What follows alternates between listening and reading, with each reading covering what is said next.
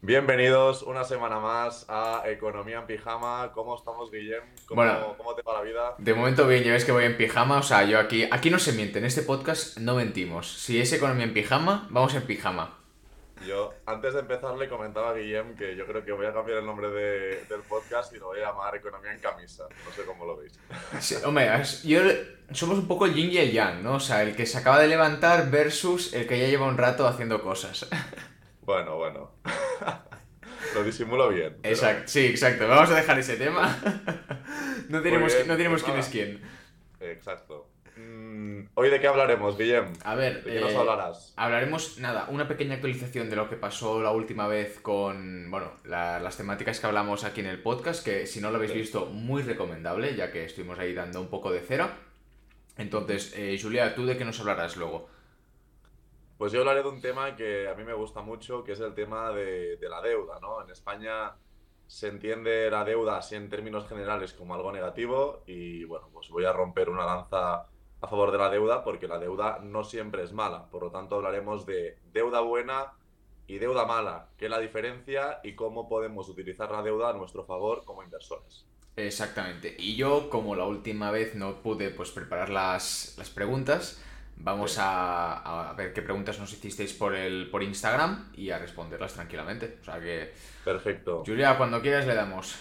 Antes de nada, si nos queréis seguir en nuestras redes sociales, Guillem, ¿dónde pueden seguir? A mí personalmente en CryptoBoy.btc en Instagram y en TikTok y CryptoBoy en YouTube. ¿Y a ti, Julia? A mí en Bolsa Expertos lo tenéis por aquí abajo y también si queréis leer un poco en bolsaexpertos.com. Y ya sabéis, por la calle no nos sigáis que no nos gusta. Exacto, por redes sociales Lo- lo sí, de- pero por, por la calle no. Lo de siempre. Venga, arrancamos. Perfecto. A ver, el- la lo, lo de la última vez, ¿vale? Reenganchamos un poco. Hablamos del caso Sí. de Ferrovial, ¿de acuerdo? Que dijeron Sí. que se iban a ir, o sea, iban a mudar su sede social, creo que era, a Países Bajos por un tema de seguridad jurídica, eh, que también tenía intención de salir a bolsa y era todo mucho más favorable. Y evidente- evidentemente se lió partísima porque salieron pues varios partidos políticos a decir que Ferrovial no era, no era patriota, que esto no se podía hacer con, con todas las ayudas que le habían dado. Y justo cuando nosotros hicimos el podcast, creo que fue al día siguiente, salieron los de Podemos diciendo que habían lanzado una propuesta de ley para que, en el caso de que empresas tipo ferrovial se fueran de España, que devolvieran el dinero que les han dado en ayudas o en, sí, en contribuciones públicas. Y es un poco surrealista porque aparte también decían de que no, que se van a paraísos fiscales, como bien comentó Julia, no es un, Países Bajos precisamente no es un paraíso fiscal. Y me hace gracia el tema de que tengan que devolver el dinero, cuando al final, eh, ¿quién va a devolver las obras públicas? ¿No? Vale, o sea, yo te devuelvo el dinero, ¿vale? Las obras públicas que he construido, que las, las derrumbo, me las llevo, me las llevo a Países Bajos o cómo va la cosa. Eh, o también esto lo hacemos con todos. eh, los, la gente que se va a trabajar fuera por tener unas mejores condiciones mm, tiene que devolver todo lo que ha gastado en sanidad, en educación y tal. ¿Cómo va? O sea, es, eh, es ya, es ya no es nacionalizar empresas, es nacionalizar a la gente. O sea, ya llegaremos, o sea, llegaremos a un punto en que, bueno, pues corralito, ¿sabes? Que no te, no te dejan salir del país. Me parece, me parece sinceramente muy surrealista, ¿eh? Y digo, Sí, me parece surrealista tanto si viniera de Podemos como si viniera del PP de Vox. O sea, es que me da igual, es, una medida que es, es, de, es de puto gilipollas. Porque es que tú no puedes impedir que una empresa se vaya. O sea, está en todo su derecho. Y además lo que hablamos, de que aquí en España, el negocio que tiene Ferrovial creo que es un 20%. Un 10%. Tenía el 90% de los ingresos vía otros países y el 10% actualmente que depende de España, viene de España. 10% de la facturación, no del beneficio.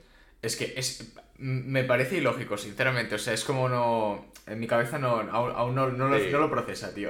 Y, y al final, o sea, aquí tenemos, tenemos que diferenciar dos cosas en el caso ferrovial y una cosa es la adjudicación de obras públicas, que al final, pues, pues el, el Estado lanza una licitación para construir cierta infraestructura, se presentan muchas empresas y de las empresas que se presentan, pues la más competitiva a nivel de solvencia, a nivel de precio, a nivel de, bueno, pues la que cumple con las mejores características de la licitación es la que se lleva la obra pública y simplemente pues Ferrovial era la mejor opción entre las empresas que se presentaban. Ejecuta la infraestructura, Ferrovial cobra y ese dinero es totalmente legítimo porque lo que hace Ferrovial es intercambiar su conocimiento, su, bueno, pues todo su know-how y por lo tanto la ejecución de la infraestructura a cambio de un dinero. Perfecto. El otro tema aquí, que creo que es lo que hace referencia a Podemos, es una cuestión más de lo que hablamos de capitalismo de amiguetes. Es decir, de que el Estado subvencione o dé ayudas a fondo perdido a empresas que no necesitan ningún tipo de ayuda, como en el caso de Ferrovial. Entonces, yo lo que planteo es, lo que planteo pues, a Podemos en este caso es, ¿por qué, o al PP o al PSOE, quien haya dado las ayudas, por qué se dan ayudas a estas empresas cuando de sobras tienen un volumen de negocio que les permite ejecutar infraestructuras sin ningún tipo de problema y en el caso de que no tengan suficiente cash, pueden pedir financiación. Correcto. Porque son empresas suficientemente grandes como para financiarse como todo el mundo, desde el sector privado. ¿vale? Entonces, ¿por qué se dan ayudas a estas empresas? No lo entiendo. Claro, si tú das ayudas a una empresa, una empresa privada con dinero público, estás en deuda, tú como empresa con ese Estado. Entonces, bueno, no sé, yo creo que el tema de las ayudas no las tienen que recibir este tipo de empresas, porque si no se crean unas sinergias un poco negativas, ¿no? Si no se crean unos, bueno, unas relaciones de dependencia Estado-empresa privada donde pueden hacer mucha corrupción en medio, ¿no? Entonces, yo creo que lo mejor es que el Estado no financie, no dé ayudas y tampoco rescate. ¿no? Porque muchas veces dicen, no, vosotros que invertís y tal, y el capitalismo y el rescate de Bankia. No, no, no, no, no os equivoquéis. Yo estoy totalmente en contra de que se rescate a los bancos privados. selección natural, tío. Al final es, si tienes, que caer, cae. Ya está, totalmente. más. Hay, hay un concepto que creo que alguna vez lo he comentado por aquí, que es el darwinismo económico. Sobrevive quien mejor se adapta al medio. Amén. si tú eres una empresa y no te adaptas a los cambios de la economía y de tu sector, habrá empresas que sí lo hagan y ayudar, rescatar a estos negocios es básicamente tirar dinero a la basura. Porque si no te adaptas hoy, no lo has hecho bien hoy, seguramente tampoco te vas a adaptar bien el día de mañana. Y ese rescate, la consecuencia de ese rescate, va a ser equivalente a cero con el tiempo. Por lo tanto, que no os equivoquéis. No, no estamos de acuerdo, o al menos hablo por mí, yo no estoy de acuerdo con el tema del rescate a, a los bancos, en este caso a Bankia, fue otro caso el, evidente de capitalismo de amiguetes. Correcto. ¿Vale? Tampoco estoy a favor de que se ayude con dinero público a empresas privadas. Y sí que estoy de acuerdo en que todo ese dinero que no sale del bolsillo del contribuyente y se va a la empresa privada para satisfacer algún tipo de amiguismo entre políticos y empresarios aquí en España, se reduzca de la carga fiscal que, se que, soportan personas y empresas de su trabajo, de su productividad, del valor que añaden a la sociedad. Y de esta forma, pues la gente que trabaje, las empresas que lo hagan bien, tendrán más dinero disponible en el bolsillo. Y eso al final es buscar la eficiencia entre lo que se gasta desde el punto de vista del Estado y lo que se necesita. ya está. Qué, bien, habla este señor, tío. Qué bien hablas. Hombre, es que yo creo que es sentido común. Lo que pasa es que, bueno, al final aquí después hay, hay todos los colores, ¿no? Pero. Y en España, bueno, no destacamos por ser muy eficientes justamente en el tema de la asignación de recursos en obras públicas. Para nada. Por lo tanto, creo que es importante remarcar este tema y que no por defender a las empresas como algo positivo para la sociedad, como creo que yo mi planteamiento es este, las empresas son positivas para la sociedad y crean riqueza. No por eso defiendo las empresas a toda costa. Pues Bankia, si lo hace mal, y aquí podríamos hablar cuatro podcasts seguidos del tema de Bankia, pues, pues si no lo haces bien, si no eres eficiente, si no te adaptas, si haces mal, si has, hinchado tu balance de activos que no valen nada, pues, pues ya sabes. Asumir A la quiebra, liquidas y no te rescatan con creo que fue 40.000 millones de euros a fondo perdido. Exacto. Bueno, cosas, cositas que solo, que, bueno, no diría que solo pasen en España, pero que son un clásico de España. Eso, eso sí que me atrevo a decirlo. Vale, Julia. esto es tan made in Spain como la tortilla de patatas. o sea que... literal, literal. Vale, pues cerrado este tema, vamos a hablar de deuda mala o deuda buena, porque es un tema que eh, yo lo descubrí hace ya unos años, pero me parece muy interesante, ya que la gente siempre le tiene miedo a la deuda en general, cuando no es así según cómo se use, que es lo que nos vas a contar ahora, así que Totalmente. el escenario es tuyo. Pues venga, empezamos hablando sobre, sobre deuda buena y deuda mala, ¿no? Yo ya sabes que me gusta mucho utilizar a mis alumnos de, bueno, pues un poco para, para conocer el, el cómo está, cómo está la juventud, ¿no? Cómo, cómo está a nivel, a nivel conceptual. Si coge agua, porque hoy el tema es interesante y vamos. Eh, bebe agua porque. Voy a contar una anécdota después que, vamos, yo me quedé seco. El tema, el tema es que en España, en general, estamos acostumbrados a cuando escuchamos hablar de deuda, Eh, pues tenemos un sentimiento negativo cuando hablamos de deuda. Y es verdad, la deuda mal utilizada puede ser muy peligrosa para, cualquier persona, ¿no? Incluso también para las empresas e incluso también para el Estado. Pero bueno, hoy hablaremos de personas, hoy hablaremos de personas de carne y hueso. ¿Y qué pasa con la deuda? Pues que tú, por ejemplo, cuando necesitas dinero para comprarte una vivienda, para comprarte un coche, para comprar algo que no te llega con tu dinero ahorrado, sueles utilizar deuda. Y aquí la clave para separar deuda buena y deuda mala es en qué te gastas el dinero. Pero antes de hablar sobre en qué no gastamos el dinero, vamos a clasificar muy bien el tipo de gasto que podemos hacer con esa deuda. Y antes de nada tenemos que diferenciar deuda buena y deuda mala en función de si estamos comprando un activo o un pasivo. ¿Qué es un pasivo? Pues un pasivo es algo en lo que te gastas el dinero y que, te no, y que no te repercute en un ingreso económico, un beneficio o una reserva de valor o una inversión. ¿vale? Es decir, por ejemplo, yo creo que con ejemplos se va a entender mucho mejor. ¿Qué sería un pasivo? Pues si yo pido un préstamo personal para comprarme un coche, para comprarme una moto, para irme de viaje, etcétera, viaje lúdico, no viaje de negocios, sino para el disfrute. Todo esto, o para comprarme, no sé, cualquier cosa, para comprarme un iPhone, todo esto, el caso de los coches es el más evidente, a lo mejor, todo esto sería endeudarte para comprar un pasivo. Es decir, estamos comprando algo con deuda que no nos repercute en un beneficio económico a corto, medio o largo plazo y que además en muchos casos requiere de un mantenimiento y requiere pues de que nos vayamos descapitalizando, no solo por las cuotas para devolver el préstamo, sino porque ese producto que hemos comprado, pues requiere un mantenimiento, requiere pagar una serie de impuestos, etc.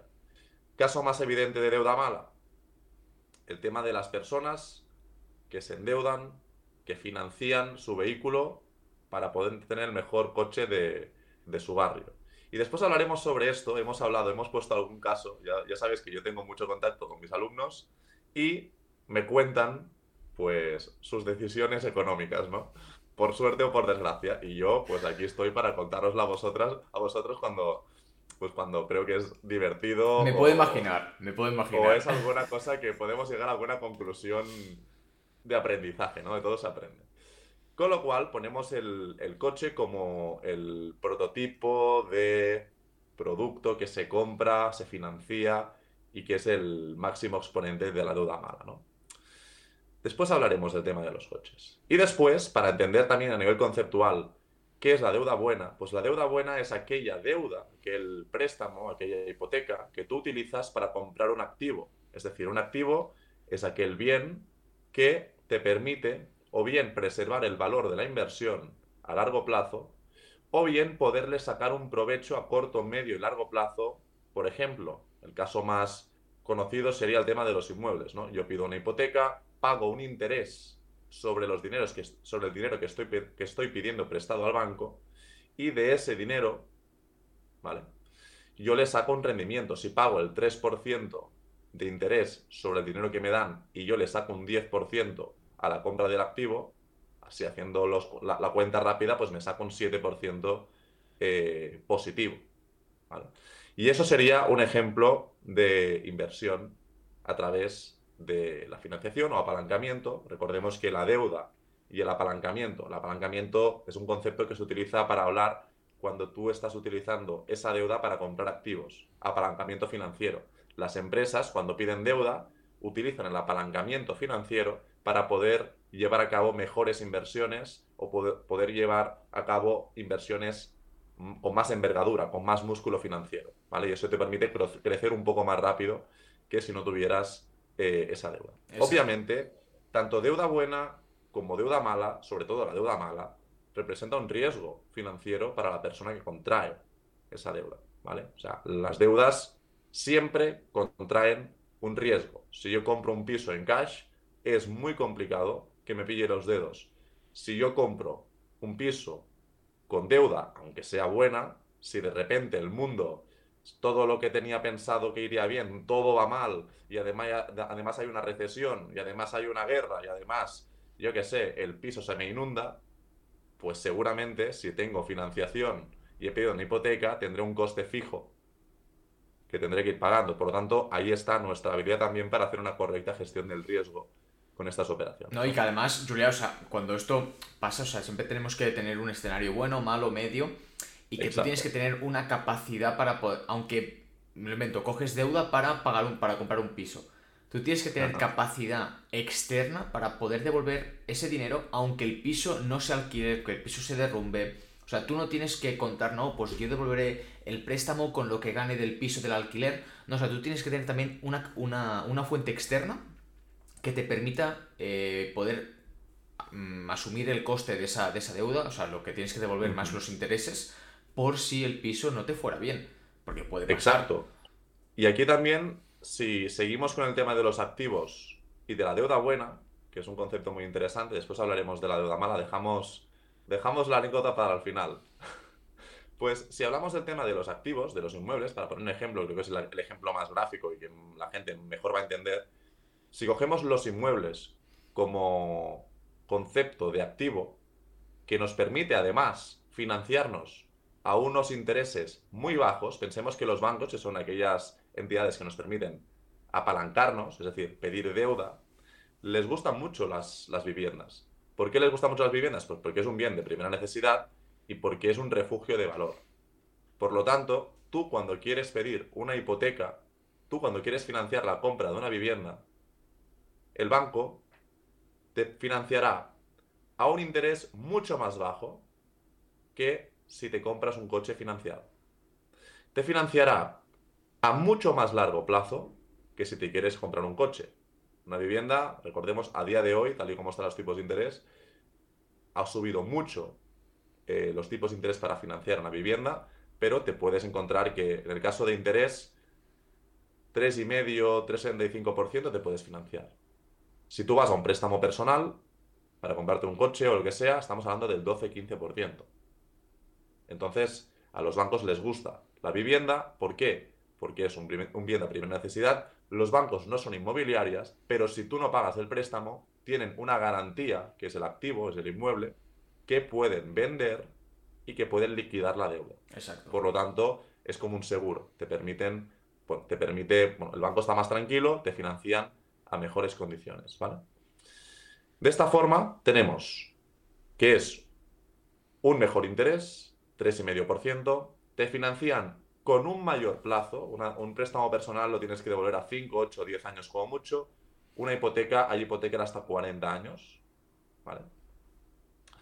Y tercero, pues que al final, en España, somos un país de grandes propietarios, somos un país de propietarios, nos gusta tener en, en, propiedad la vivienda y por lo tanto, digamos que el precio de la vivienda, si miramos el histórico, pues ha tenido bastante demanda y lo que ha provocado es que los precios, también ayudado por la inflación obviamente, pues hayan ido aumentando. Por lo tanto, el banco a una hipoteca a 30 años sabe que dentro de 30 años seguramente el activo valdrá mucho más. Por lo tanto, bueno, pues es un seguro, ¿no?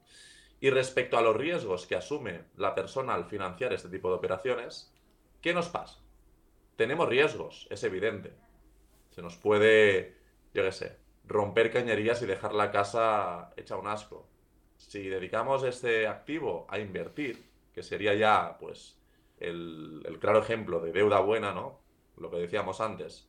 Pues hipoteco, tengo una hipoteca a 30 años que pago 400 euros al mes, este activo lo puedo alquilar por 800 y brutos tengo 400 euros de cash flow, 400 euros que quedan libres cada mes y que además me permiten pagar de forma automática la, hipoteca simplemente teniendo a una persona que está de alquiler.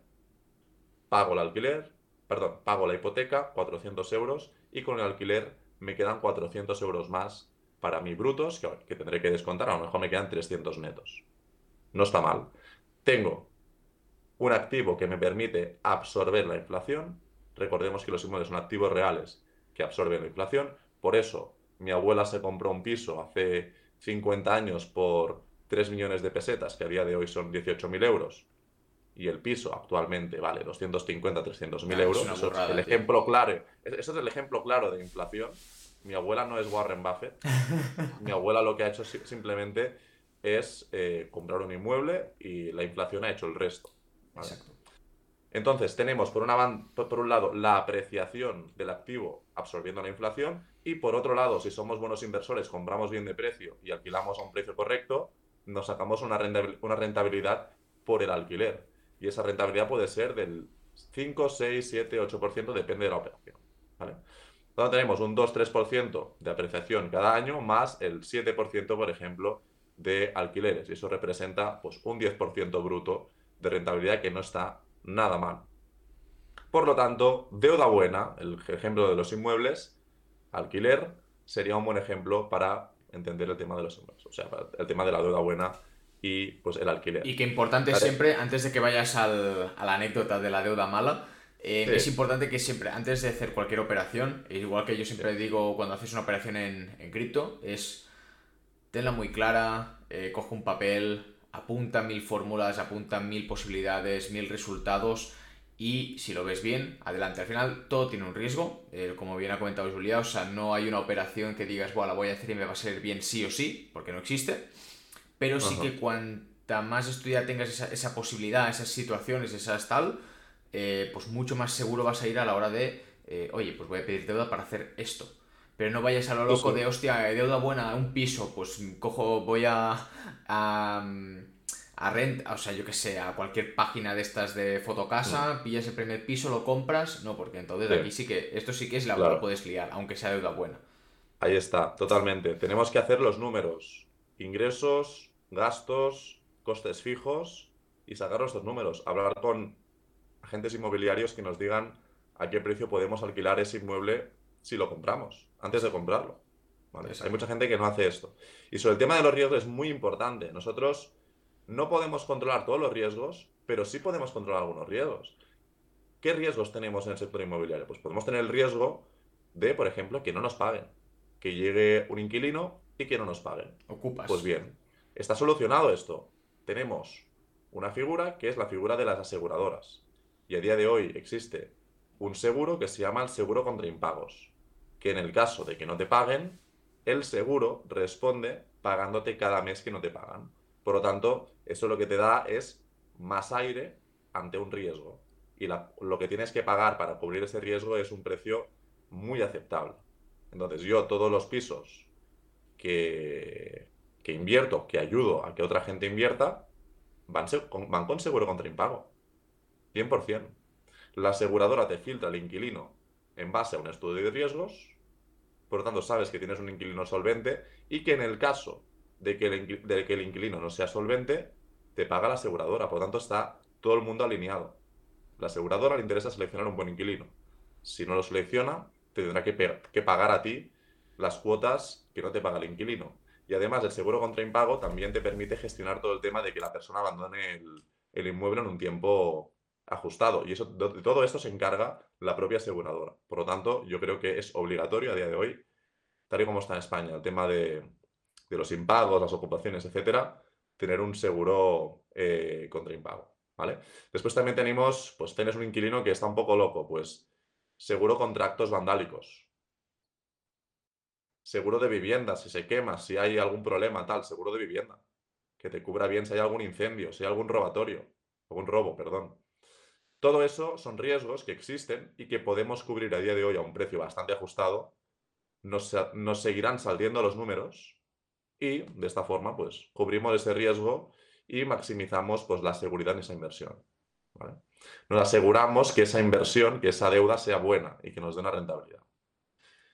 Hablando ya, cerrando el tema de, de la deuda buena, abrimos el melón de la deuda mala y aquí pues también quiero poneros un ejemplo. Hace unas semanas hablamos sobre el caso de uno de, mis mejores alumnos que, bueno, pues que hablando de temas de inversión, se quedaron al final de la clase, estuvimos hablando de temas de inversión, les hice una pequeña masterclass y cuando llegó el momento de que les dije, sobre todo, sois jóvenes, estáis en la universidad, estáis a punto de acabar la carrera, ahorrad, trabajad, ahorrad e invertir. Trabajar, ahorrar e invertir y no os compréis, les dije, antes de saber nada, no os compréis el mejor coche del barrio. Ya os acordáis que os conté que uno de ellos pues sacó las, las llaves del Porsche, me las puso encima de la mesa y me dijo, Julia, me he comprado un Porsche Cayman hace cuatro días. Y yo dije, bueno, no es la mejor decisión a nivel financiero, disfrútalo y ya, ya lo venderás. Pues bueno,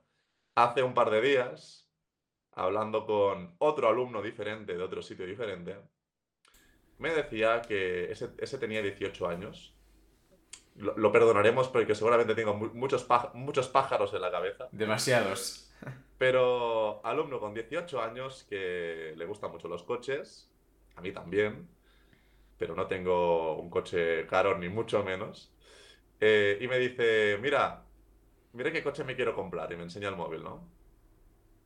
Y veo que es un Mercedes AMG, a los que no entendáis mucho de coches, es un coche que tiene como 500 caballos y que de segunda mano en ese caso valía unos 50.000 euros. Y el anuncio tenía varias cosas interesantes. Si lo comprabas al contado, es decir, pagando con dinero que tienes ahorrado, costaba, creo que era 55.000 euros. Y si lo financiabas, te costaba 50 o 51, algo así. Y le dije al alumno, ¿pero esto te lo quieres comprar o, qué? ¿O solo me lo enseñas para, ver pues, lo bonito que es el coche? No, no, no, me lo quiero comprar. Digo, vale. Te lo quieres comprar, pero...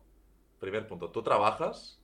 No, no trabajo, todavía no trabajo, pero bueno, este verano ya empezaré a trabajar. Empezaré a trabajar. Madre mía, tío. Después, le digo, pero si no trabajas, tendrás ahorros para comprarte este coche. Dice, no, no, no, no tengo ahorros. Bueno, tengo poca cosa de ahorros. Y yo, vale, empezamos mal ya.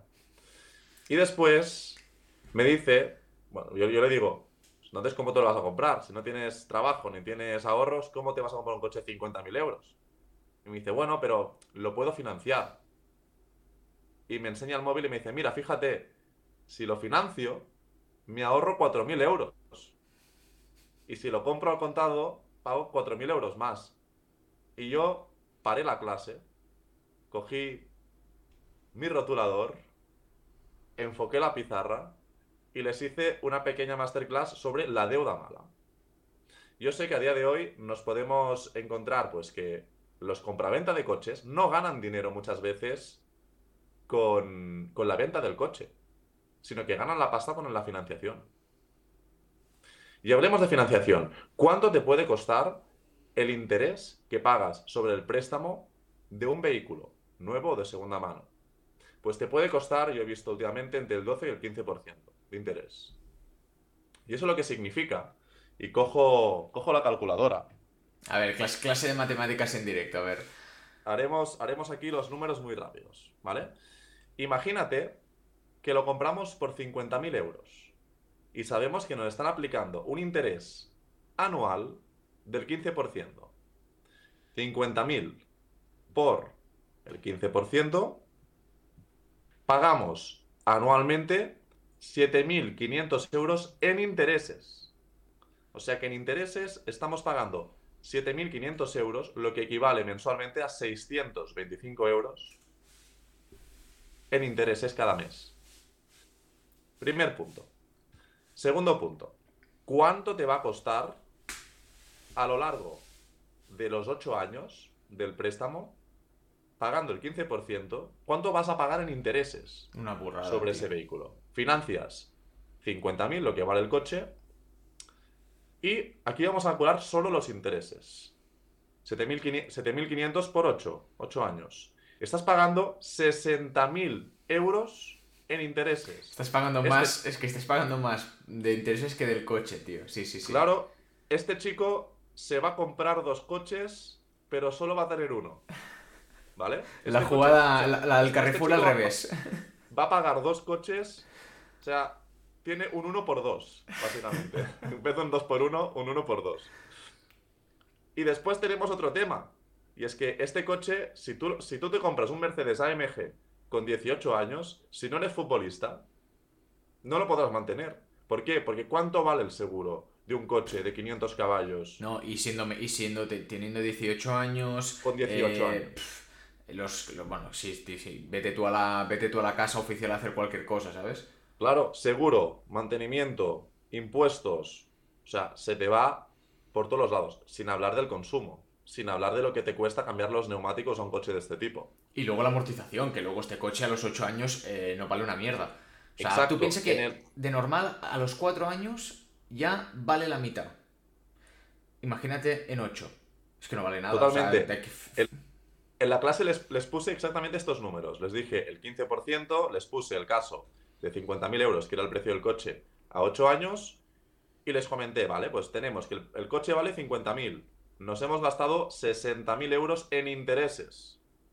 Por lo tanto, el coche, sin contar mantenimiento, te sale a, a 110.000 euros. Le sumamos un poco de mantenimiento, vamos a poner poquillo a nivel de consumo, mantenimiento, impuestos, etcétera, y seguros. Vamos a poner que en 8 años, tirando muy a la baja, se gasta, 100, se, se gasta 10.000 euros más. Por lo tanto, 110.000, que teníamos 50.000 más 60.000, más 10.000 de mantenimiento, que insisto, sería mucho más. Muy a la baja, estirado. Te salen, te salen 120.000 euros. Es que es una y ahí, está, y ahí estamos, o sea, ¿cuál es, el, ¿cuál es el precio al que yo podría vender ese coche? El valor residual, ¿no? ¿Cuál es el precio al que yo podría vender este coche al pasar los 8 años? Han pasado 8 años, he pagado el préstamo, me quiero, me quiero vender el Mercedes AMG para comprarme, yo qué sé, otro coche que sea un despropósito. ¿Y cuánto me ha costado ese coche? ¿Cuánto me ha costado anualmente y mensualmente? Pues bien, si yo lo vendo ese coche por 20.000 euros, ¿vale? Si me ha costado 50, lo vendo por 20.000 euros, Más menos, de la mitad, un poco menos de la mitad, a 8 años. Hemos dicho que si en 4 años pierde la mitad del valor, pues pasan 8, le sacamos un poco, baja un 60%. Vale, pues lo vendemos a 20.000 euros. 120.000 de coste total menos 20.000. Fácil la operación. 100.000 euros. Por lo tanto, si hago 100.000 entre 8 años, me ha costado 12.500 euros al año. Y si lo hago mensual, me ha costado más de 1.000 euros al mes mantener ese coche. y cuando digo, y cuando digo de que esto es deuda mala, quiere decir que esto es deuda mala. Porque una persona que tenga, que tenga un coste fijo y además imprevisible, si se te peta algo del motor, la factura no te la puedes ni imaginar. Aquí estamos contando de que todo sale bien y no hay ninguna reparación sí, Con 18 años va a hacer un poco el capullo, la verdad, con el coche. Claro, si no tienes experiencia conduciendo y te metes con un bicho de 500 caballos, lo más probable es que en una semana lo estrelles. Entonces, bueno, para que veáis un poco la, la reflexión de la deuda mala mil, más de mil euros al mes con un coche que no tiene ningún sentido que te compres, que te va a lastrar tus próximos ocho años, que es donde puedes apalancarte más en el tiempo que tienes por delante, en tu juventud, en vivir en casa de tus padres, para trabajar, ahorrar e invertir. Exacto. Eso creo que es lo más importante y yo insisto mucho y hablo del tema y me gusta tratar este tema en el podcast porque lo que veo es que el enfoque a nivel financiero, a nivel de ahorro y a nivel de gasto, la gente joven me preocupa. Y yo tengo mucha exposición, estoy en contacto día a día con, con personas que están estudiando y que me cuentan sus historias y simplemente sé que algunos de ellos, algunos de los que tenéis este coche, sí, sí, os lo sé, me estáis viendo y estáis poniéndoos las manos en la cabeza y tranquilos que no digo nombres, pero todos sabéis quiénes sois pues yo simplemente os lo cuento, doy detalles para que seáis conscientes, tengáis información y sepáis cómo funciona esto. El coche no te va a costar 50.000 euros, te va a costar 110.000. Y simplemente esto, quería hacer esta reflexión para que quede constancia de que, bueno, pues todas aquellas personas que tengan pensado hacer, tomar alguna decisión de este tipo, no hace falta gastar de 50.000. Si te gastas 15.000 o 20.000 y no los tienes, es lo mismo. Cómprate un coche acorde a tu poder adquisitivo. Y también siempre lo digo, yo soy inversor, llevo tiempo ahorrando, tengo un capital ya pues que, que, está bien, que, puedo hacer cosas y conduzco día a día un coche que vale menos de 5.000 euros. Y, el orgullo intacto.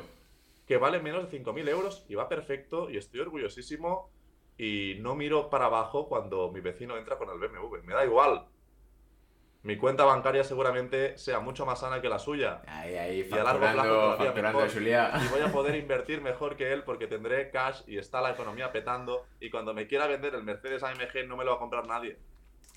O voy a, pagar, voy a venderlo a un precio que no me va a gustar. No voy a recuperar nada de nada. Por lo tanto, trabajar, ahorrar e invertir.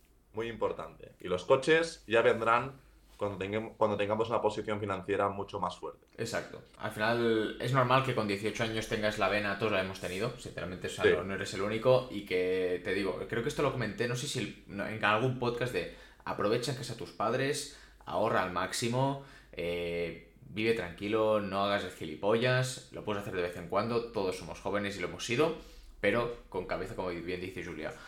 Pero muy, muy, muy, buen, muy buen tema, tío. La verdad, el tema de la deuda mala o buena. O sea que interesante, interesante podcast. Muy bien, Guillem. Te toca, Venga. Te toca hablar a ti. Yo, yo voy a ir más, más al grano, que sabes que soy más, más veloz. Yo tengo velocidad de TikTok, ¿vale? De un minuto. Pero no, em, lo que quiero comentar un par de noticias y luego mencionar ciertos temas que me habéis mencionado, me habéis hablado y los comentaremos eh, por encima, intentaremos que todos, ¿vale? Lo primero, el tema del BUSD, el Binance Dollar, es la stablecoin del exchange de Binance. Ya comentamos hace un par o tres de podcast de que la empresa que emite la stablecoin, que no es Binance, es Paxos, dejó de emitir, o sea, dejará de emitir eh, la stablecoin. Sí que es verdad que la seguirá respaldando la que hay en el mercado, pero no se va a emitir más.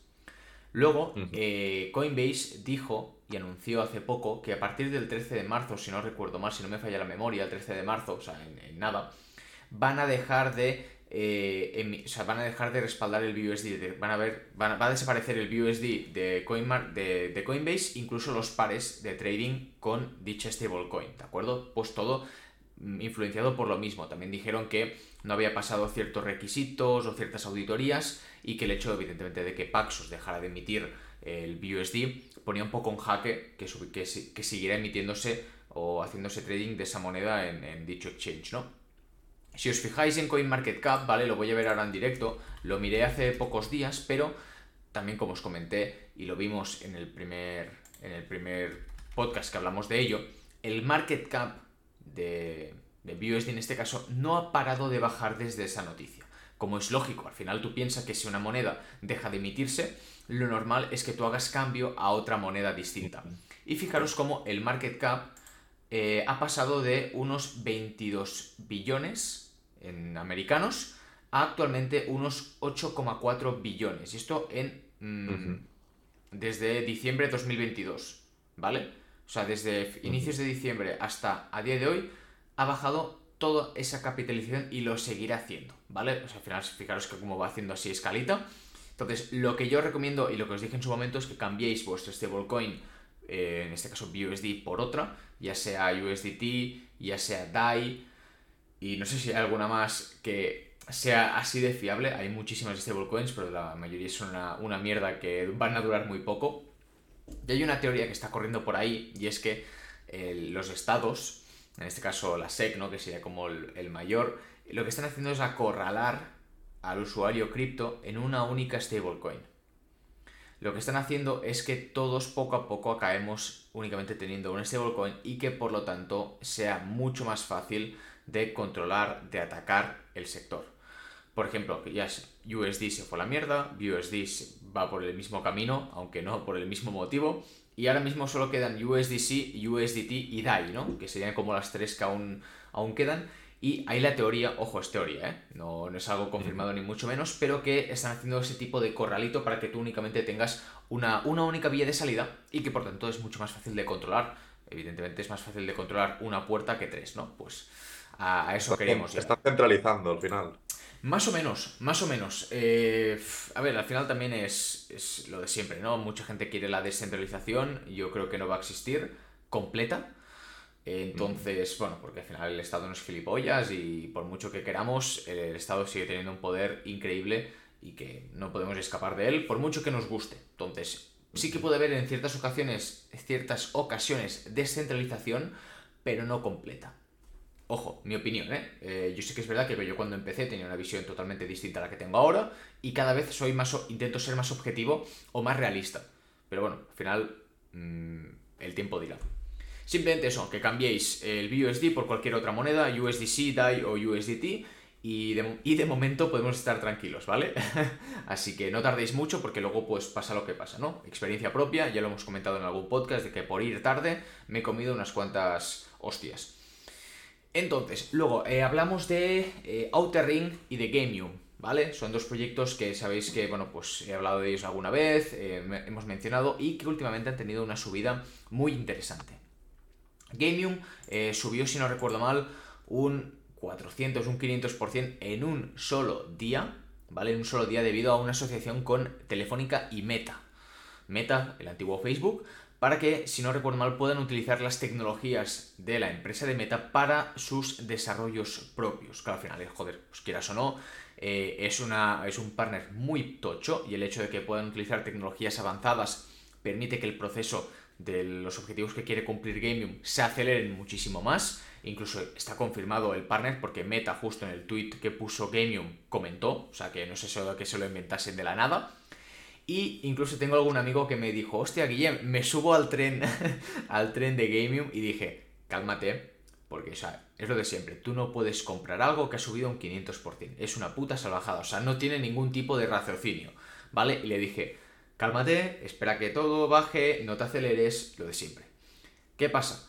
Que tal cual digo esto, subió de los 0, de los 3 ceros 57 a los 003, a los 004, 003, una cosa así, una, una auténtica burrada. Y desde ese día, y han pasado mejor una semana desde el anuncio, ha caído un 47, un 50% más o menos. O sea, imagínate que tú hubieras comprado en el pico del hype ahí, no, guau, meta, eh, se va a disparar, esto es la polla, eh, no sé qué.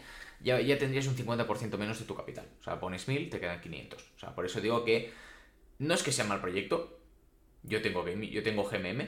Simplemente es que tienes que saber diferenciar cuándo es un buen momento y cuándo no es un buen momento de entrar. Y ya está. No es nada más. Y lo mismo pasó con, con, con Autoring, con GQ, ¿vale? Que en lo que quería comentar de ellos, lo del precio ya lo comentamos y el tiempo nos dio la razón, ¿vale? Simplemente es que ahora, este 15 de marzo, para la gente es que justo me va muy bien este tema porque estuve haciendo una, conferencia en Pamplona el otro día en el CEIN y me vino un chico que su intención es adquirir lands, es decir, tierras de, de proyectos cripto, de metaversos, como sería Decentraland, Sandbox, em, Outer Ring en este caso, y lo, que, y lo que su intención era alquilarlos. Era alquilar esas LANs para que las empresas pudieran hacer eventos o ciertas acciones en esas LANs. Y me pareció súper bueno, o sea, realmente es un, es un negocio. Que tú puedes, es como lo mismo, o sea, al final es alquilar, igual que alquilas tierras aquí en la vida real, pues alquilarlas en el metaverso. Y tiene bastante más rentabilidad de la que puede parecer Puede que a corto plazo no sea tan rentable o no haya tanto interés, pero que si en ese metaverso funcionan las cosas bien y hay atracción por parte de las empresas, podrías tener un buen posicionamiento teniendo en cuenta que cuando una LAN sale, lo normal es que esté bastante barata, en comparación a cuando, evidentemente, el ecosistema se nutre muchísimo más. Y mencionaros perdón, Guillem, a nivel de precios, ¿cuánto puede costar un terreno depende, metaverso? Depende, depende mucho del, tamaño, depende mucho de la zona, depende mucho del metaverso. Claro, a mí me estuvo comentando, hay un proyecto que es em, Outer Life, creo que se llama. Eh, no, recuerdo, no sé si era así el nombre, pero iba por ahí. Claro, había lands que te costaban 20 dólares, a lo mejor porque es como una mm. representación, o sea, es un, literalmente es una representación del mundo real, o sea, tú puedes comprar tu, terreno, ¿no? Entonces, pero claro, luego hay em, parcelas en Decentraland que te pueden costar pues 5 Ethereum, tranquilamente, o más, ¿no? Hay, ha habido, en el 2021 se han vendido lands por una burrada, porque a lo mejor estaban al lado de la casa de Snoop Dogg, ¿sabes? O sea, entonces hay, varía mucho. ¿Qué pasa? En el Outer Ring, este 15 de marzo salen las lands, ¿vale? Y se van a lanzar todas a subasta. Es decir, eh, el proyecto no va a poner un precio de, de salida, sino que va a establecerse, creo que no, recuerdo la cantidad exacta de GQs porque todo se va a comprar con, los GQs y el 75% o el 80% se va a quemar de todo lo que recauden. Em, va a ser a, subasta mínima. O sea, no sé, para, o sea, un precio irrisorio, ¿vale? Y a partir de aquí va a salir, o sea, se va a vender la, la LAN por lo que el usuario final esté dispuesto a pagar. O sea, subasta pura. No es eso de, venga, todas a mil dólares. No, no, ellos ponen un precio irrisorio y a partir de aquí tú, tú pones lo que consideres. Y eso es interesante porque, mm, a ver, sí que es verdad que va a haber mucha gente que va a comprar LANs, eso es inevitable, eh, me sé de unos cuantos, pero a lo mejor con suerte puedes comprar alguna barata y luego sacarle alguna rentabilidad cuando pues el juego salga completo, etcétera, etcétera. Simplemente que lo tengáis en cuenta. Para participar, si no recuerdo mal, esto lo podéis encontrar mejor en su página web y en sus canales, tienes que tener un NFT de, Outer Ring. Y esto pues al final o lo puedes comprar en el marketplace o a través de una loot box o como fuera. O sea que es fácil de acceder a estas primeras lands, ¿vale? Que luego sí, evidentemente van a haber más ventas durante el transcurso del año, pero esta primera pues es fácil de acceder a través de una, la única compra de un NFT.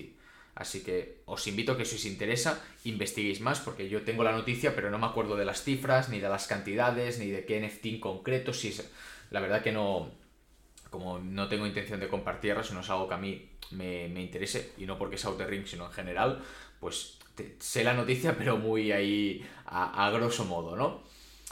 Entonces, eso por parte de estas dos. Luego hay algunas preguntas que, aparte, se, hicieron en el canal que van un poco dirigidas a ambos, Julia. O sea, que te voy a lanzar alguna, ¿vale? Porque dije, hablad, o sea, preguntad lo que sea. De economía, de bolsa, de inmuebles, de criptos, lo que fuera.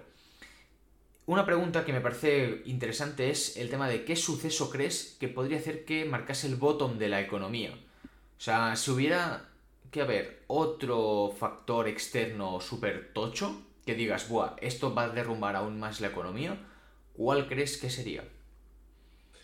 Mira, yo plantearía tres y te los diré de menos probable a más. El menos probable que te diría yo sería un virus. Viendo lo que ha pasado con el COVID, pues está claro que causaría una situación de pánico brutal y ya acabaría de destrozar la economía. Virus. Guerra. Y cuando hablo de guerra hablo en general, guerras.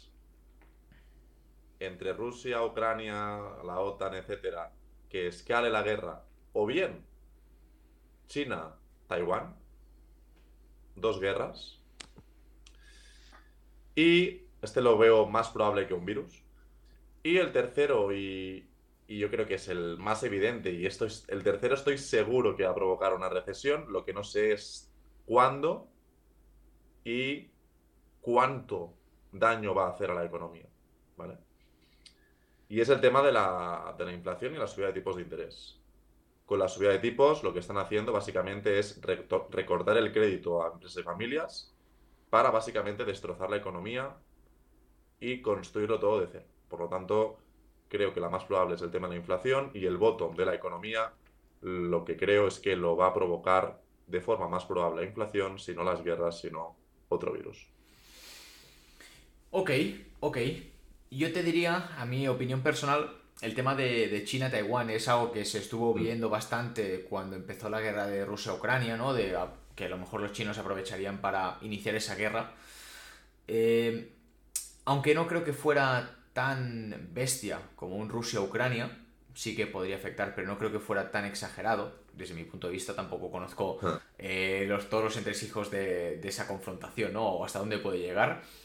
Eh, y luego sí que es verdad que el tema de... O sea, no creo que haya como un, un hecho en concreto, tipo cae este banco o cae este país, em, como pasó a lo mejor pues, aquí en, en Europa con Grecia, sino que como bien has dicho tú creo que va a ser un acumulado. O sea, que es como que lo que están haciendo ahora se va, o sea, va a haber un punto en que van a caer todos como moscas. plan, dominó, pum, pum, pum. Van a Exacto. Efecto dominó 100%. Exacto. No que sea una cosa en concreto, sino un, una escalarita. y que provoque, pues, oye, pues estamos, sí, sí que estamos en la mierda. Pero no sé, no sé, me imagino un, un, hecho en concreto y joder, como no sea la caída de, de, alguna empresa muy importante americana o china, tipo... ¿Cómo se llama la inmobiliaria esa, tío? No me acuerdo. Eh, ah, Evergrande. Evergrande. O sea, como no sea algo de este estilo, que de un día para otro digan, oye, chapamos, eh, estamos en bancarrota, no podemos pagar, mm, mm. creo que va a ser más un efecto dominó. Sí, también puede haber la cuarta figura que es totalmente incierta, es un cisne negro. Es decir, que algo pase que no tenemos controlado en absoluto y que provoque una situación de pánico y, sumado a todo lo que ya hemos comentado, pues acabe reventando la economía. Es decir, que la economía acabe desplomándose. Yo creo que no hace falta mucho para provocar una situación de pánico. Es decir, con una situación que sea lo suficientemente negativa y que el mercado absorba esa noticia como algo realmente peligroso, si hay ese desencadenante, las, las fichas van a caer por su propio peso. Exacto. Porque la economía no es robusta actualmente, al menos en Europa sobre todo. En Estados Unidos, aunque tienen una burbuja inmobiliaria mucho más fuerte que, que aquí en Europa, en Estados Unidos, digamos que la burbuja está a punto ya de explotar a nivel financiero. ¿vale? La, situación económica no es, a lo mejor yo la veo un poco más grave. Que, sí, al final, El, por ejemplo, el techo de deuda de Estados Unidos no se para de ampliar. O sea, es algo que porque es que. Y tenemos un problema ahora con el tema del techo de deuda. Claro, porque tienen que ir todo el rato como aprobando ese incremento del techo, porque si no aprueban el techo de. O sea, no, aprueban el, incremento del techo de deuda, no van a salirse. O sea, van... es, que, es, que, básicamente, si, no llegan a un acuerdo los políticos americanos sobre el techo de deuda y llevan muy al límite la situación de elevar el techo de deuda, podríamos ver, lo, camuflarían de la forma que ya saben hacer y todo este tema, ¿no? Pero veríamos a Estados Unidos en default veríamos en a Estados Unidos en suspensión de pagos. Veríamos a Estados Unidos, que todo el mundo ahora está comprando renta fija americana porque dan 4,5-5%, veríamos a Estados Unidos sin pagar las deudas que tiene que pagar. No sabemos hasta qué nivel alcanzaría el impago, pero que podría haber un impago. Muy podría haber un impago perfectamente si no alcanzan un techo de deuda y no pueden financiarse. Es que yo, yo, no me imagino una situación en la que no aumenten el techo de deuda. Porque es que saben, que, si, es que, saben que si no lo aumentan, sí que se, nos, nos, vamos todos a la mierda, literalmente. porque es, es la, potencia número uno, tío. Pero es que yo, o sea, creo que la van a subir 100%. Lo, el tema está en cuánto tarden en subir el techo de deuda. Y cuanto más tarden, cuanto más apuren, más riesgo habrá de que eso pase. ¿Vale? al final está claro que van a subir el techo de deuda. Es una forma de negociación política el hecho de no subirla y apretar. Es por una cuestión, es por una cuestión de, bueno, pues de que crea inestabilidad el hecho de, de no subir el techo de deuda. Pero bueno, durante los últimos 40, 50 años han ido subiendo de forma sucesiva y continuada el techo de deuda. Con lo cual, es que es una burrada, que ¿eh? va a ir subiendo. Creo que el techo de deuda son 31 trillones de dólares. O sea, porque aquí pone actualmente fijado en 31.381 billones. Que bueno, que serían 31 trillones. si, si, los números no me, no me fallan. Sí, con tantos ceros ya me mareo, pero sí. Sinceramente, yo no sabría cuántos ceros tiene eh, los 31 trillones, o sea, más o menos, pero que llega un punto en que eh, su puta madre, ¿sabes? O sea, cuidado porque no son números eh, pequeños. No estamos hablando de la deuda de España, estamos hablando de la, de la deuda de... Mm, la potencia number one, ¿sabes? O sea, sí, sí, sí, totalmente. Pero bueno, a ver, a ver cómo, a ver cómo evoluciona. Ya veremos, ya veremos a ver qué, cuál es el desencadenante. Y nada, la última, haremos dos preguntillas, las respondemos rápido, ¿vale? Porque con la broma llevamos ya una orilla casi, o sea que... Sí, sí, últimamente nos gusta hablar, Julia, estamos, estamos charlatanes. Pera estará cabreado con nosotros, ¿eh? tiene que hacer malabares para encajar el programa. Lo siento, Pera, desde aquí un abrazo fuerte. Eh, me preguntan si recomendamos la tokenización de inmuebles, ¿vale? En este caso, eh, yo siempre digo que la tokenización de inmuebles, en, en, mi, en mi opinión, ¿vale? Sin haber entrado mucho en detalle, es lo que digo siempre. La blockchain no soluciona, no es la panacea, ya que la tokenización de inmuebles ya existía y se llama crowdfunding. ¿En qué consiste la tokenización de inmuebles barra crowdfunding? No. Es que un inmueble que adquiere una empresa se divida en partes mm, X, a lo mejor pues divides un piso de 100.000 en 100 partes, entonces tú permites que en vez de que haya un inversor que compre la totalidad del activo, haya 100 inversores o a lo mejor pues 50, 60, porque a lo mejor hay gente que quiere comprar más, y permite que haya más inversores y por tanto el acceso a la inversión en este tipo de activos, que normalmente suele ser alta, o sea, no está hecha para todo el mundo o para ciertas eh, carteras o ciertos trabajos, permite hacerla más accesible.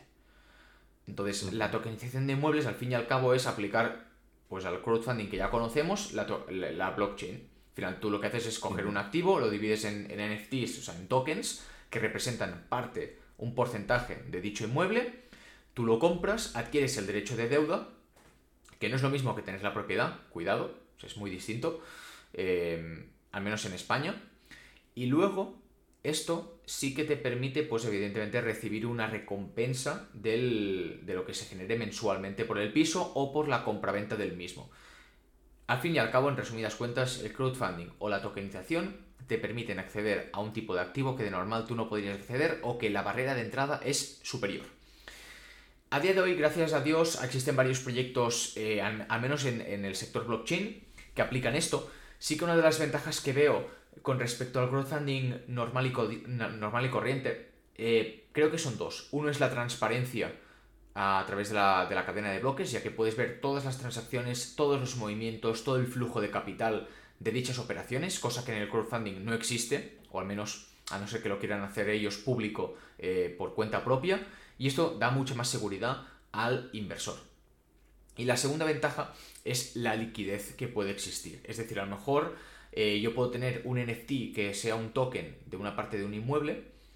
Y claro, si lo hago con un crowdfunding normal, eh, sí, se pueden crear un marketplace eh, interno para que la gente pueda comprar y vender, pero creo que es más fácil o es más accesible para los usuarios de la Web3 de que pues, el NFT se cuelgue en un marketplace eh, común y genérico y que haya más liquidez disponible, ¿no? O sea, al final es como lo típico, tú tienes acceso a un mercado tuyo o un mercado global. Pues evidentemente habrá más liquidez en un mercado global, como sería un marketplace estilo OpenSea, Magic Eden o cualquiera de estos. Entonces creo que son las dos principales ventajas que trae la tokenización versus el crowdfunding. No sé si a nivel técnico aparte del uso de smart contracts, evidentemente, y que seguramente los costes eh, se puedan llegar a reducir en ciertas ocasiones. No sé si hay alguna otra ventaja con respecto a ello, pero si quieres investigar de empresas que aplican esto a día de hoy, yo te conozco tres. Eh, la más conocida en España es Rental, R-E-E-N-T-A-L. Luego está Hausera y Immobilize que creo que son de Andorra, si no recuerdo mal. Entonces puedes investigar las tres, ver cuál te parece más mm. interesante y, probar. Al final creo que el acceso mínimo normalmente son 100 dólares, así que yo siempre lo que digo es, hostia, 100 dólares es una barrera de entrada muy baja para el 90% de los usuarios que nos están escuchando. Entonces, puedes ver una oportunidad y puedes probar de poner 100 euros a ver cómo va. Yo siempre digo que no te puede gustar algo si no lo pruebas antes. Entonces, haces esa inversión, pruebas y es un poco cómo funciona. No te esperes la rentabilidad de la hostia, porque al final es un piso y vas a recibir sobre 100 dólares, pero ya te puedes empezar a introducir en el sector inmobiliario o al menos en este subsector, ¿no? que sería la tokenización de los mismos. Muy buena respuesta, Guillem. Yo solo añadiría un par de cosas desde el punto de vista del mundo, digamos, real, de la inversión real en inmuebles y es que la tokenización de inmuebles es lo que has dicho, ¿no? La principal ventaja es poder invertir con pequeñas aportaciones de dinero, 100, 200 euros, en inmuebles, que de otra forma, pues si quieres comprarte un piso, pues necesitas mucho más dinero, necesitas mucho más capital. Y en el, digamos, en el sector financiero tradicional en el que yo toco, tenemos también alguna opción. Por ejemplo, los REITs, Real Estate Investment Trust, es un vehículo de, inversión, es como un fondo de inversión donde los fondos no están invertidos en acciones, sino en inmuebles. Por lo tanto, puedes comprar una participación de ese fondo de, de ese fondo de inversión inmobiliario, ese REIT, y puedes, digamos, tener exposición a cientos de activos inmobiliarios, de vivienda, de naves industriales, de centros logísticos, de zonas concretas, puedes segmentarlo muchísimo y puedes invertir en inmuebles diversificado en todo el mundo, desde, también desde poco importe. Estos serían los REITs. Y después también hay el crowdfunding inmobiliario normal y corriente, que es como la tokenización que comentabas tú, pero eh, con, con, dinero real, sin, sin, estar en el sector cripto. Por lo tanto, también existen opciones para aquellas personas que quieren invertir en inmuebles, pero que no tengan grandes capitales. Inconveniente, la clave del sector inmobiliario, donde tienes ese extra de rentabilidad, es a través del apalancamiento, la deuda buena que comentábamos. Por lo cual, sí que tendrás buenas rentabilidades, 5, 6%, 7%, pero no te espere las rentabilidades que te puede dar la inversión inmobiliaria propia, apalancada y con el control tuyo como propietario. Exacto, exacto. Y ya para terminar, la, última pregunta, eh, muy sencilla al, final, es eh, ¿dónde os informáis para estar tan al día de vuestros eh, campos, no? Yo en lo personal te diría que Twitter. O sea, yo antes usaba mucho los canales de noticias y que aún a día de hoy los sigo usando. O sea, a lo mejor entro una vez a la semana para ver lo que ha pasado en más detalle. Que serían Cointelegraph, que serían Criptonoticias, Decrypt, eh, Crypto, o sea, BE in Crypto. Son canales que yo uso a diario, bueno, perdón, semanalmente y que pues van bien, ¿no? Sí que es verdad que hay muchas noticias, pero entonces pues lees el título y el que más te llame la atención al fin y al cabo pero te diría que Twitter es la que más, la que más uso sin duda. Sí que es verdad que hay mucha información, muchas veces antes de que salga en los medios de comunicación, pero también es importante verificar lo que si, lo que están diciendo es cierto. En Twitter la gran es, donde se mueve eh, casi toda la comunidad, tanto hispana como americana, o sea, anglosajona, de criptomonedas, entonces ahí tienes información a patadas, o sea, no te puede faltar de nada, porque aparte ya no solo la gente que tú sigues, sino lo que te recomienda el algoritmo en base a lo que tú sigues, ¿no? O lo que da like esa persona, lo que retuitean, etc. Entonces, si quieres saber qué perfiles seguir en Twitter, tienes dos opciones. Una es, te vas a, mi canal de YouTube, CryptoBoy, y hace unos meses subí un vídeo de qué, de qué cuentas recomiendo, y hay un apartado que es Twitter, ahí puedes ver las que yo sigo, y si no, te puedes ir, porque algunas me faltaron, evidentemente, no pude poner todas, te puedes ir a mi perfil de Twitter, que es CryptoBoyOff, con dos Fs, y ves la gente que sigo. Y a partir de ahí, pues vas viendo los perfiles y los que te llamen la atención los sigues. Porque yo en Twitter intento seguir a poca gente y lo que sigo es, de, eh, al menos para mi opinión, es de calidad. Entonces ahí te puede servir. Y es lo único que, que uso para informarme. Algunas stories de algunos usuarios en concreto, pero el mayor flujo de información que leo es en Twitter, 100%. Yo por mi, por mi, por mi lado em, utilizo pues Instagram, siguiendo también a las cuentas adecuadas de Instagram y al final me interesan diferentes temas de inversión, geopolítica, etcétera, pues sigo a cuentas tanto de usuarios que cuelan contenido como también de periódicos digitales vía Instagram. Después también en, en YouTube también sigo a personas que publican vídeos diariamente y hacen un muy buen análisis sobre la, situación económica, política o los diferentes ámbitos que, yo, que a mí me interesen. Y en Instagram, sobre todo también, Bolsa Expertos. Bolsa Expertos no falla. es mi fuente de información de confianza. al final, toda esa información que yo leo durante el día y que creo, de vez en cuando encuentro esas perlitas, ¿no? Esa, esos gráficos, esas tablas que dices, hostia, eh, eso es interesante. Pues yo todo eso lo cojo y lo cuelgo en Bolsa Expertos. Cuando también es un filtro de aquello que yo considero más importante de todo el contenido que voy, que voy consumiendo a nivel de noticias, etcétera. También webs de, de periódicos digitales de toda la vida, para contrastar un poco qué dicen las personas, los analistas, qué dice la prensa tradicional y qué, qué dicen el resto de cuentas. Hago un mix de todo esto y a partir de ahí me formo mi opinión.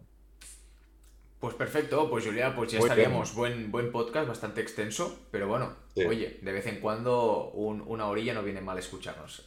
Muy bien. Pues nada, Guillem, dejamos aquí el programa. Esperemos que os haya gustado el programa de hoy. Hemos hablado de cosas creo que bastante útiles para, para vuestro día a día. Nada, acordaos de suscribiros al canal si os ha gustado el podcast, nos das like y también nos sigues en nuestras redes sociales que las hemos comentado antes, las tenéis también aquí abajo y nos vemos el próximo programa. Que vaya bien familia, hasta pronto. Adiós. Chao.